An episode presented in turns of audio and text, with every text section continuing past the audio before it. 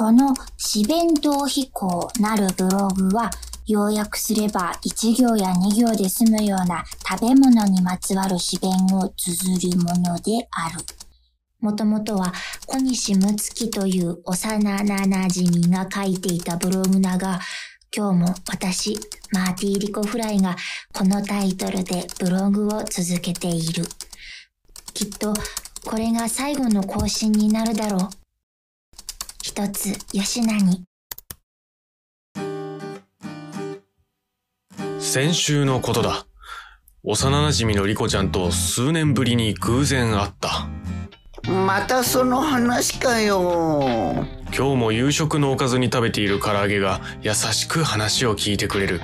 数年ぶりに会ったってのになんか変なノリの喧嘩越しの妙な雰囲気になったんだろうそう、昔思いを馳せていた人なのに、なんなら素敵な大人になっていてドキドキしていたにもかかわらず、その照れなのか何なのか、四弁当飛行を継承してくれてるということは私は全く怒っていない。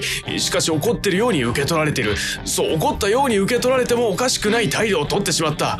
まあ、俺と話すのはやめて今すぐ謝りに行けよ。通知だ。リコちゃんの四弁当飛行の更新だ。通知設定してる。もうめちゃくちゃリコちゃんのこと好きじゃん。早速私は彼女の詩弁を読んでみることにした。馬刺しが好きだ。なぜか。それは美味しいからだ。なので馬刺しを食べるのだ。しかし馬刺しをお店で注文するともうちょっと食べたいなぁと思ったところでお皿から馬刺しがゼロになる。もう一度追加注文するか、それともまた未来、馬刺しと出会う日まで待つか、私はいつも迷うのだ。待つな、待つな。今、今だよ、きっと。実家から送られてきた段ボールに入っている野菜は、ここ数日でほぼほぼ食べきった。しかし、最後に小松菜だけまだ手をつけていない。リコちゃんリコちゃん外食をしている時でさえ、あの小松菜がそっと心の中で声をかけてくれているような気がする。足りてないなーって気持ちあるんだよね。うん、そう。でもやっぱ、また今度、馬刺しに出会う時にしよっかな待つな、待つな。小松菜が待つなって言ってるんだよ。これダジャレじゃないからね。でも、ダジャレになってるよ。結果的にダジャレになってるけど、私、リコちゃんの思い切りの良さが好きだから言ってるんだよ。小松菜ちゃん。でも私、もっとたくさん食べたいじゃなくて、あくまでもうちょっとだけなんだよね。もうちょっとだけか。馬刺しの一皿あたりの値段がもう少し高くてもいいから、その、もうちょっとだけを増やしてほしいな。逆に、逆逆逆に、コンビニのチキンって、もう一個くらい食べたいなわせてくれるものの、実際にもう一個は食べないよね。まあ、それは？一個で割と満足感もあるし。私はさ、うん。もうちょっと欲しい満足感と、もうちょっと欲しい不足感その違いがあるから、待つなーってリコちゃんに伝えたいんだよね。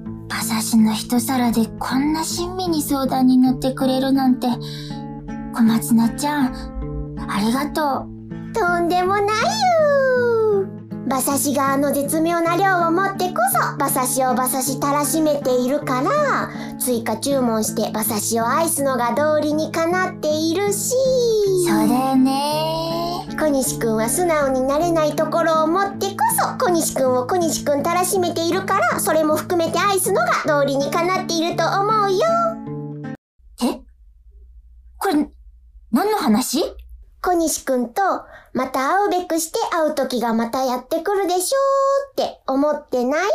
そ、そんなこんな、な、な、な、な、また偶然再会するのを待つんじゃなくて、ちゃんと会いに行って、小西くんに四弁逃避行を無断で真似したこと、謝った方がいいと思う。小松菜ちゃんが私に送る、ま、つ、な、は、馬刺しとの未来での再会ではない。小西くんとの偶然の再会を指している。食べ物への満足感と不足感の違いをおざなりにしていたけれど、きっと私は今、小西くんとの関係になんだか不足感を感じているのだ。そんなこんなで、四弁逃避行の元々の作者、小西くんへ、詫びの菓子折りでも持って謝りに行こうと思った所存だ。えええなんだかその時、私の胸の中で何かが始まる音。いや、玄関のインターホンが鳴った気がした。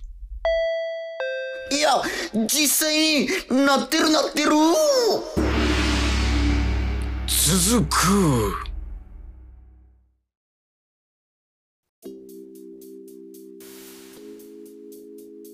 ヨーロッパ企画のブロードウェイラジオ。この番組は京都のヨーロッパハウススタジオからお送りしております。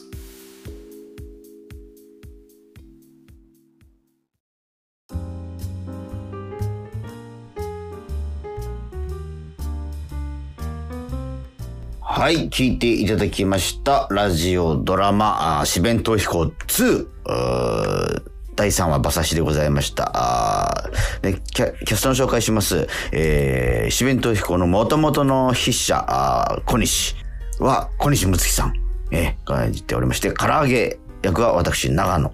そして、えー、小西ブログ、えー、四弁逃避行を引き継いだリコは藤谷莉子。そして今回出てきました小松菜ちゃんはですね、井上ひまわりさんがやっていただきました可愛らしい声でございましたね。はうん。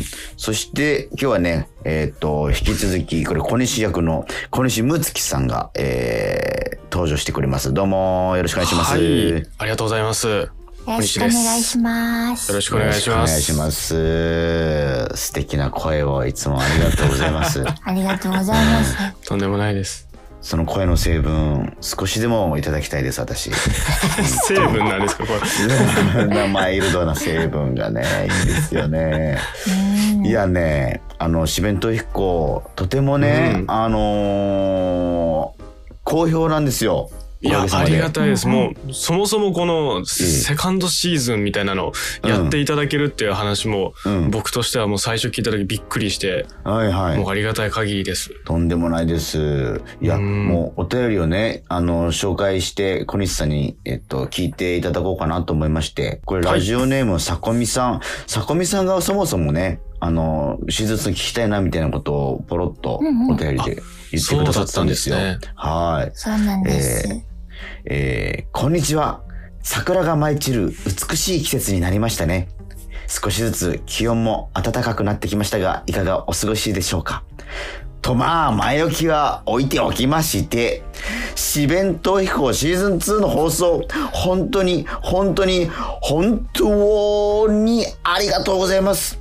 えー3月26日にブローラジのツイートで速報が出てからずっとずっと今日という日を心待ちにして過ごしておりました。自分の好きな作品のシーズン2ってなんでこんなにウキウキするんですかね。四弁と飛行のラジオドラマが放送された You- YouTube アーカイブで自分で再生リストを作っていたのですが そうなんだ。まさかのラジオドラマのみの YouTube 再生リストを上げてくださったりポッドキャストでも配信してくださったり四弁逃避行ファンとしてはたまらない振り返り期間でした。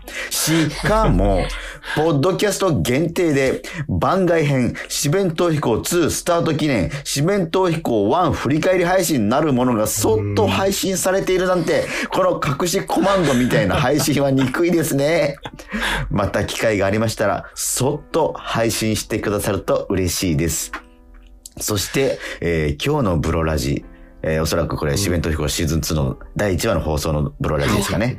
えー、四弁逃避行シーズン2が楽しみすぎて、トークパートのお話も気もそぞろに聞いてしまいました。えー 長野さんがラジオドラマのコーナー行ってみましょうとお話しし始めてから、ドキドキドキドキしながら聞きました。なんと、リコが小西くんのブログを継承している展開とは、新キャラのおなっさん、チャラ男みたいなキャラクターが面白くて、暴走するおなっさんとリコとの掛け合いが爽快でした。うざ面白い雰囲気にニヤニヤして聞いてしまいました。シーズン1の時も題材になった食べ物に影響されて、えー食べていたので、近々ラーメンを、もしかしたらナスを食べたいと思います。うんえー、そして、えー、幼ななななじみや、てーてててての BGM が流れた瞬間、てーててててか。てーててててですよね。うんそして、この小西くんと唐揚げくんが出た瞬間、そうそう、これこれ待ってましたと気分が高揚しました。えーギターの BGM も以前のほんわかな雰囲気からシャープなかっこいい感じに新しくなってるのもクーッとなりました。えーリコがシーズン1で同棲していた彼と別れているのもあり、うじうじしてる感じの小西くんが一歩踏み出すのか、小西くんの続くもシーズン1のリコの感じが受け継がれている感じがして、ふふーとなりました。早速ラジコでリピートしています。えー来週の放送も今から待ちきれません。はい。お二人の軌道修正も楽しみにしております。というね、熱いお便りですいや、よ。嬉しいですね。これなんか僕が金払って書かせてるみたいな感じになるんですかね。こんなに熱いメールを。おお支払いされてますよねこれギャランティー発生してないお便りですよね。5は払ってますよね、これ。うん。まあこの元々のブログのやっぱこのん視点の面白さ、そして渡辺です。ありがと君のねうございま、す。脚本演出してくれてますけど、こだわりとかね、そういう部分がね、うん。すごくやっぱしっかりクオリティをね、上げている賜物だなと思いますけどもね。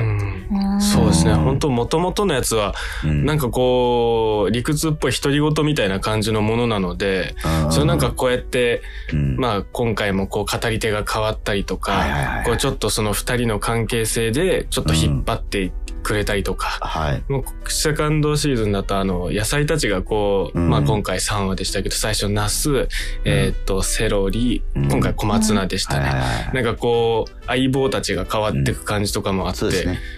こうまたねなんか追いやすくこうしてくれてるの本当にね、あのうん二度寝ワークスの渡辺匠さんありがたいなと思っていや、盛り上げてくださってますよね。もう一個お便り紹介しようかな。はいえーはいラジオネーム栗ごはんさんですね。えーこちら、ラジオドラマ四弁と飛行2、面白かったです。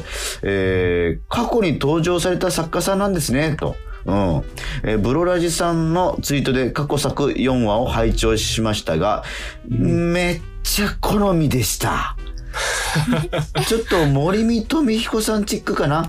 好み好みと思ったのですが、えー、あよ余剰余剰半身和体系のあ腐れ大学生に比べたらリカちゃんの言う通りずっと甘酸っぱいテイストのお話でした、えー元彼のブログをチェックしながら今彼のエビフライの準備をするなんてと思っていたら2人あ2では1人暮らしになっているではないですかさてさて、えー続きはどうなるのか、あー今から楽しみです。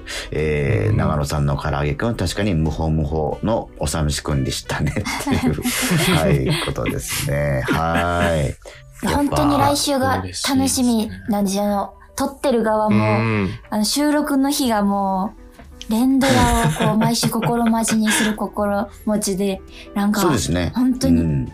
プロラジの収録がこんなに楽しみなのは、うん久しぶりだわと思うぐらい、本当に、えーって思って、でも僕も本当にすごい楽しみにしながらどんな感じになるんだろうかっていう。そっかそっか。うん。ね、本当にそのね、今週もお気になりますよ。だって、うんなんか、もうピンポンのね、そうですねチャイムが鳴って終わりましたけど、これ、え、前回で来週最終回か。ああったって思ったらなんかちょっと肩透かしみたいな感じで、うん、うん。そうなんですよ。うん。もう、引きつけますね。本見当にせますね。うん。え、本当に。家まで来てますもんね、今これ、回。これなんか何かが、ね誰か来てますよね、これね。誰が来ましたよね。来ましたよね。誰かはまだ。もうわかんないです。インターホンが鳴ったって鳴っただけいうですからねところまでですもんね。うん。で、来週で最終回で、うん。まさかホラー展開しないですよね。ジェイソンみたいなの来ないですよね。それはないですよね。うん。それ、きっと裏裏切りすぎなんでね、それは。いや、まあ、なくはないかもしれない。甘酸っぱいの期待してますけどね。うん。うわうわ、ちょっとまたぜひこどう終れ。わるのかですよね。うん。なんかもう、シーズン3狙ってますよね、これ、渡辺さんもしかしてこれね。気が早いですけどね。まだ終わってもないのシーズン2が。そうですよね。次のま話はねだ、まだ来週でやっと最終回っていう最終回、形ですもんね。いや、でも、うん非常に楽しみでございます。え小西さん、ありがとうございます。はい、いや、とんでもないです。メールもね、おあの、お聞きできて、すごく嬉しい限りです。ありがとうございまはこちす。らこそですよ。また引き続きよろしくお願いします。は。はいい。それではエンディングです。お便りの宛先お願いします。